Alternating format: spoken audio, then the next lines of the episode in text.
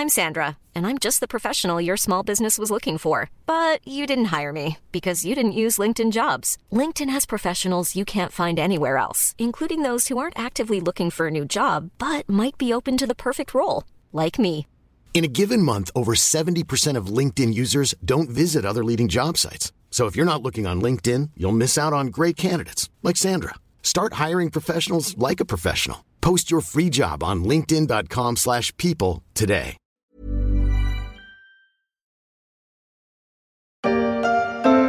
Pour les puristes, un crack, c'est une chute brutale de 20% en une journée. Techniquement, il n'y aurait donc jamais eu de crack à la Bourse de Paris. Pour autant, cette dernière a vécu la semaine dernière deux séances que l'on pourrait assimiler à des cracks boursiers.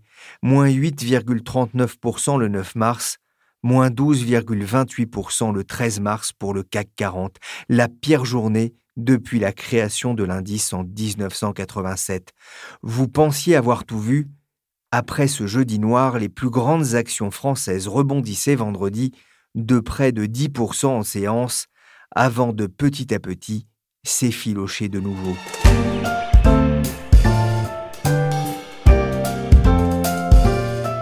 Je suis Pierrick Fay, vous écoutez La Story, le podcast d'actualité des échos.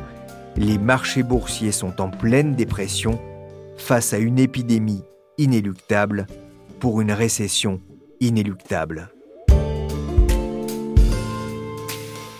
Et donc une séance qui ressemble comme deux gouttes d'eau, en tout cas quand on regarde les variations à celle noire de lundi dernier, le CAC 40 étant chute libre à nouveau en ce moment. Le 12 mars, le ton est donné sur BFM Business. Let's go down to the New York Stock Exchange where we find Allison Kosik. And Allison, it's, it's been a, a bloodletting the last few weeks, but uh, I, I guess the stock's rebounded a bit today. Comme sur CNN le 11 mars, où le présentateur évoque un bain de sang sur les marchés. Bob, over the years, we've seen, you know, way back when we've, we've triggered these before, and the markets continue to operate. It's a long-term, uh, it's a long-term market for investors. À Wall Street, la bourse a déjà activé à plusieurs reprises ses coupes-circuits, comme on l'entend sur CNBC, avec l'espoir de ramener le calme sur les marchés.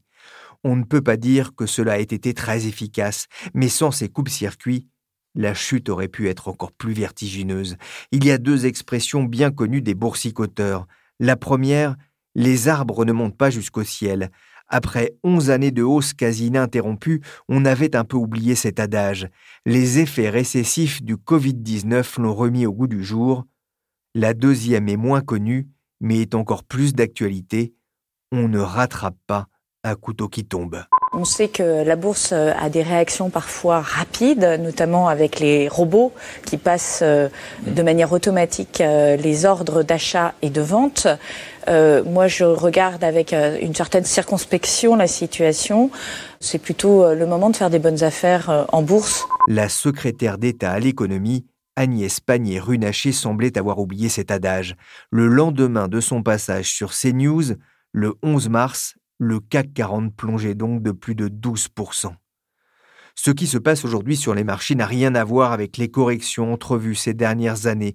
On vient en fait d'assister à la fin du marché haussier le plus long de l'histoire, comme me l'a expliqué Sophie Roland, spécialiste des marchés boursiers aux échos. En fait, ce que les spécialistes ont identifié, c'est que euh, cette semaine, alors lundi 9 mars en Europe, mercredi 11 euh, aux États-Unis, ce qu'on appelle le bull market dans le jargon des marchés le plus long de l'histoire. Bull, c'est le taureau, euh, donc c'est ce qui symbolise un petit peu la force de Wall Street.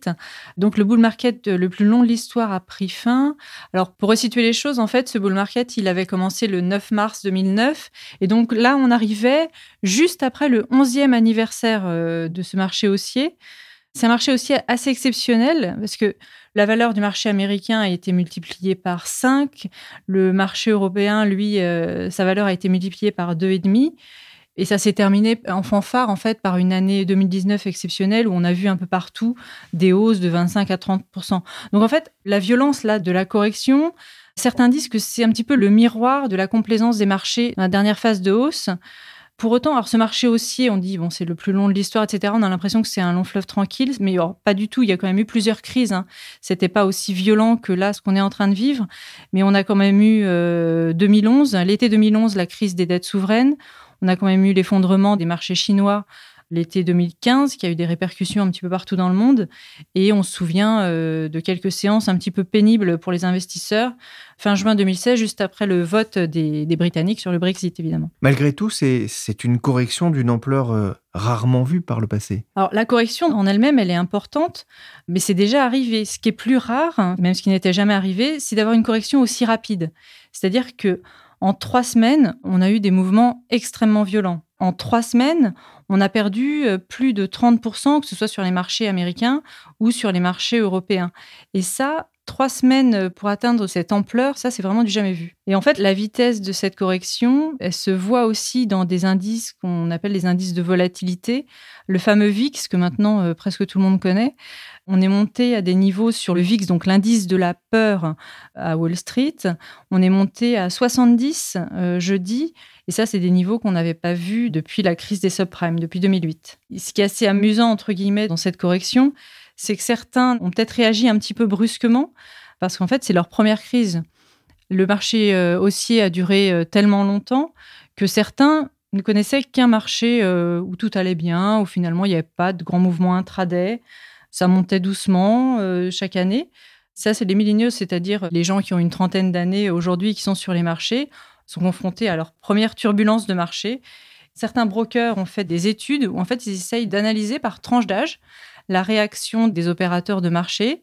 Alors je ne sais pas très bien comment ils calculent ça, mais ils trouvent en fait que les millennials ont été les premiers en fait à vendre et à céder un petit peu à la panique dans ce mouvement. On vient de vivre un crack sur le marché du pétrole. Hein. On a perdu plus de 20% en 48 heures. Hein. Donc c'est un crack sur le marché du pétrole. Lundi, la chute du pétrole avait fait flancher les bourses mondiales, hein, comme on vient de l'entendre sur BFM TV. Quel a été l'élément déclencheur ce jeudi? Jeudi, en fait, il s'est passé deux choses. D'abord, il y a eu la réaction à la décision de Donald Trump d'empêcher l'entrée des Européens sur le territoire américain. Ça, c'est extrêmement marquant, évidemment, puisque c'est euh, le repli sur soi, c'est quelque chose qui vient avec euh, tout un contexte de non-coordination euh, des États. Et alors, un deuxième élément qui a beaucoup déçu les marchés, c'est la réunion de la Banque Centrale Européenne. C'était une réunion qui était extrêmement attendue, parce que, comme d'habitude, à chaque fois qu'il y a une correction de marché, on attend beaucoup des banques centrales.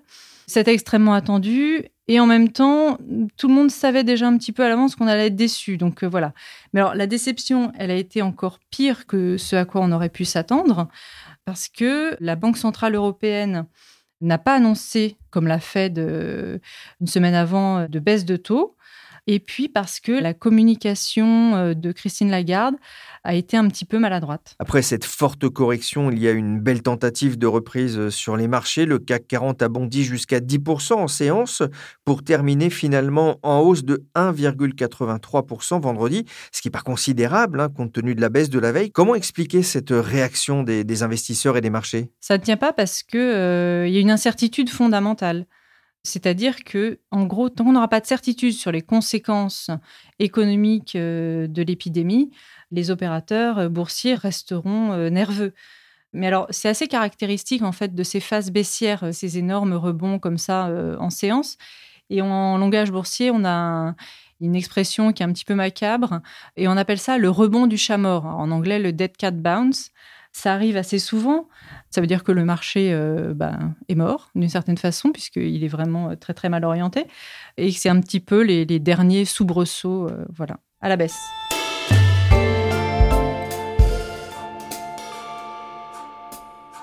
Après la Chine, le confinement italien, les mesures invraisemblables dans le monde entier, ben ça a des conséquences économiques et financières gigantesques. Par exemple, regardez ce matin l'effondrement de toutes les places boursières. L'indice CAC 40 a donc plongé jeudi de 12,28%, pire séance de son histoire, pire encore que les fortes baisses de 2008. La comparaison est tentante avec 2008, mais est-ce comparable?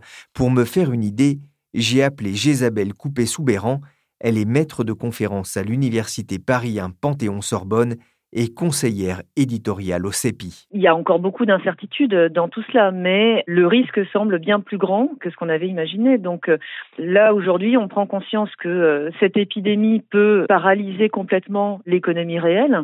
Et je crois qu'on a pris conscience aussi du fait que deux chocs vont s'entremêler. À la fois un choc du côté de l'offre, parce que certaines entreprises vont être en, incapacité de produire, soit euh, du fait de rupture d'approvisionnement, soit par manque de personnel, et puis un choc également du côté de la demande, parce que euh, si précisément pour diminuer la contagion, on appelle au confinement, ce qui correspond aux décisions qui sont prises actuellement, eh bien, on va avoir un véritable choc de demande avec une chute massive de la consommation, au-delà, si vous voulez, des approvisionnements qui vont pouvoir être faits euh, par les consommateurs un peu dans la panique. Euh, au-delà de ça, eh bien, euh, il y aura une, une chute sans doute durable de la consommation. Donc, on est vraiment face à une anticipation de crise économique assez profonde, mêlant à la fois ce choc d'offres, ce choc de demande, se caractérisant par une réduction de la production, une chute des ventes, une chute des commandes, des annulations en chaîne, des défauts de paiement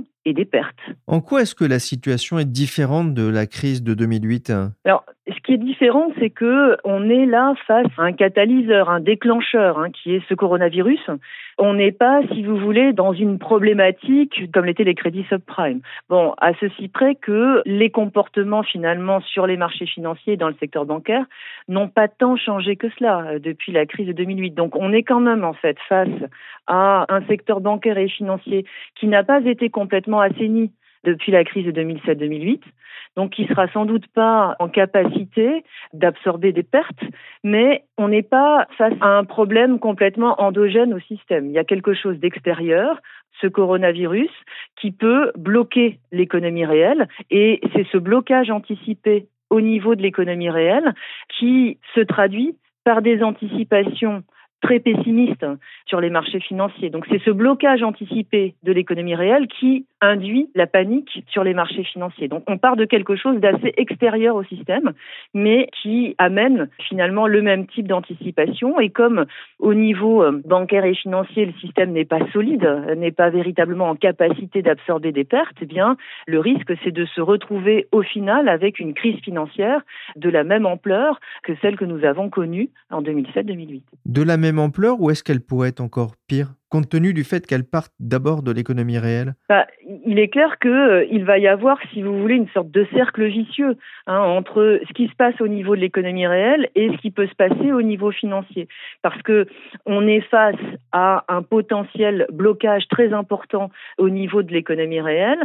C'est ça qui peut induire donc la crise financière. Et ensuite, eh bien, si la crise financière se traduit par de graves problèmes d'approvisionnement en liquidité sur les marchés, par une rupture des financements euh, au niveau du secteur bancaire, bien sûr que ça va rétroagir sur l'économie réelle. Donc là, on est dans une sorte de boucle entre la crise économique que peut engendrer ce coronavirus et euh, la crise financière sur laquelle débouche cette anticipation de crise économique et une rétroaction donc euh, très négative de la crise financière sur l'économie réelle. Voilà, tout ça euh, tourne en boucle. Christine Lagarde est sous pression. La présidente de la Banque Centrale Européenne doit présenter ses mesures pour atténuer l'impact de l'épidémie de coronavirus sur l'économie européenne. Comme on l'a entendu sur BFM TV à l'instant, les investisseurs attendaient un nouveau geste de la BCE, de la Banque Centrale Européenne, sur les taux. Ils ont été déçus. Ça veut dire que la BCE n'a pas les moyens de lutter, elle n'a pas les bons médicaments? Les marchés européens attendaient sans doute de la Banque centrale européenne qu'elle emboîte le pas de la Réserve fédérale américaine et de la Banque d'Angleterre. Mais il y a tout de même un, je dirais quelque chose d'un peu curieux, si vous voulez, dans la mesure où la Banque centrale européenne, au niveau de ses taux directeurs, disposait de moins de marge de manœuvre que la Réserve fédérale ou que la Banque d'Angleterre. Donc les deux premières ont pu opérer des baisses de taux directeurs assez massives. Elles ont chacune décidé d'abaisser leur taux directeur de 50 points de base. La Banque centrale européenne ne le pouvait pas directement. Les marchés ont été surpris de cela, un peu curieusement, je dirais, parce que il était quand même assez facile d'imaginer que ce ne serait pas euh, la décision que pourrait prendre la Banque centrale européenne. Alors, il y a toutefois un aspect à souligner, c'est que si la Banque centrale européenne n'a pas décidé directement d'abaisser son taux directeur, elle a tout de même considérablement assoupli les conditions de refinancement des banques auprès d'elles. Et au fond, bah, c'est une baisse indirecte des taux d'intérêt, mais exclusivement pour les banques. Ce qui a été décidé par la Banque centrale européenne, c'est en quelque sorte de subventionner les banques pour s'approvisionner en liquidité de plus long terme auprès d'elles et également pour faire leur travail, à savoir pour prêter aux PME. Donc, les décisions qui ont été prises sont des décisions qui constituent pour les banques un assez gros cadeau. Je ne sais pas si les marchés ont pris la mesure de cela ou si au fond ils ont peut-être été déçus de voir ce cadeau un peu réservé aux banques et pas étendu à l'ensemble des investisseurs. Ce qui est un peu inquiétant dans ce type de décision, c'est que ça ne rompt absolument pas avec la politique monétaire qui est conduite depuis une dizaine d'années par la Banque centrale européenne, qui consiste en fait à assouplir de plus en plus le refinancement des banques, qui consiste aussi par ailleurs en achat d'actifs qui ont été un peu accrus dans le cadre des décisions d'hier. Et tout cela, finalement, continue de miser, de parier sur un canal de transmission qui est le canal bancaire, alors que ce canal s'est révélé ces dix dernières années assez peu opérant. C'est-à-dire qu'en dépit d'un assouplissement très très fort des conditions de refinancement des banques, eh bien, on n'a pas vu, si vous voulez, l'investissement véritablement redécoller en zone euro et on n'a pas vu se redessiner euh, un sentier, un sentier de croissance assez dynamique.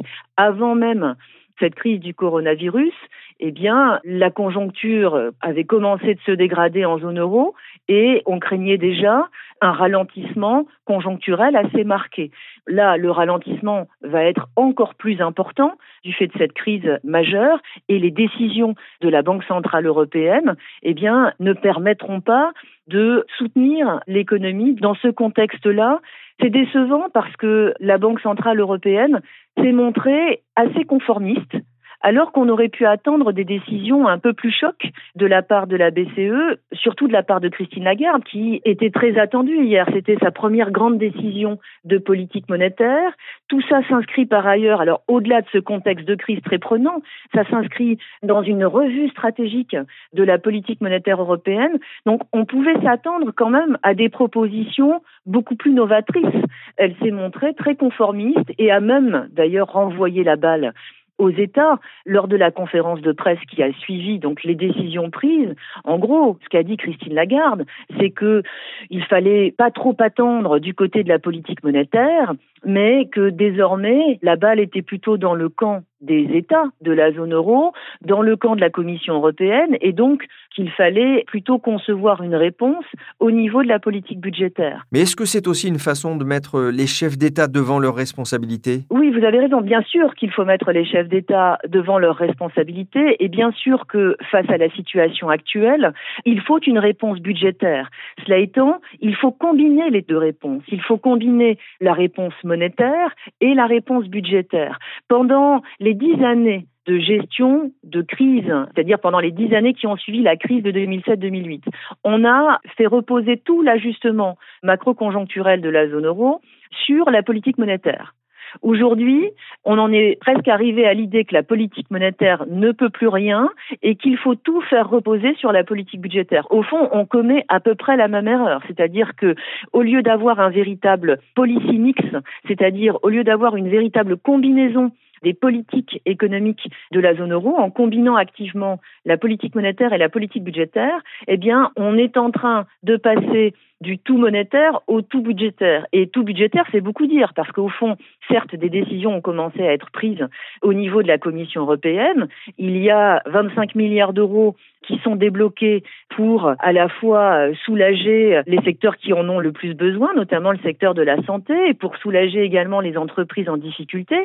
Mais 25 milliards d'euros, ce n'est clairement pas à la hauteur du choc qui se profile. Donc on est en train de faire reposer l'ajustement sur une politique budgétaire qui n'est pas calibrée pour faire face à ce choc. Je pense qu'il est possible de faire autre chose à la fois au niveau monétaire et au niveau budgétaire. Au niveau monétaire, on pouvait tout à fait imaginer que la Banque centrale européenne eh en vienne à d'autres instruments en constatant que le canal de transmission bancaire ne fonctionne plus et qu'il faut donc s'en affranchir, elle aurait tout à fait pu annoncer une distribution directe de monnaie centrale, alors aux ménages pour soutenir la demande et aux entreprises pour soutenir l'offre. C'est tout à fait envisageable comme dispositif. Mixer politique monétaire et politique budgétaire, c'est notamment ce qu'a fait Donald Trump aux États-Unis, ce qui a soutenu la croissance américaine. En face, l'Europe apparaît en ordre dispersé, l'Italie paraît seule, la Tchéquie ferme ses frontières, Jésabelle Coupet-Soubéran, la construction européenne est en danger bien plus qu'avec le Brexit? Bah, La construction européenne est en danger si, face à une crise d'une telle ampleur, elle ne parvient pas à prendre des décisions suffisamment fortes et à coordonner ces décisions. Donc oui, c'est vraiment là un nouveau test euh, grandeur nature pour la construction européenne.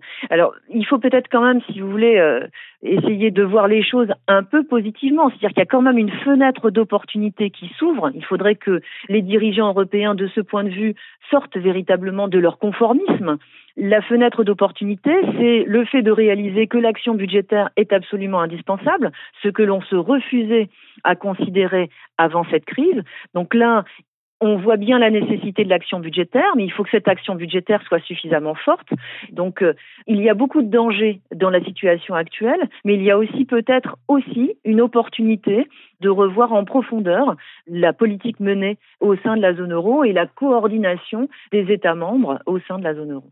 Merci Jésabelle Coupet-Soubéran, économiste, et merci Sophie Roland, chef de service adjoint du service marché. La story, c'est fini pour aujourd'hui. L'émission a été réalisée par Willy Gann et Nicolas Jean, chargé de production et d'édition Michel Varnet.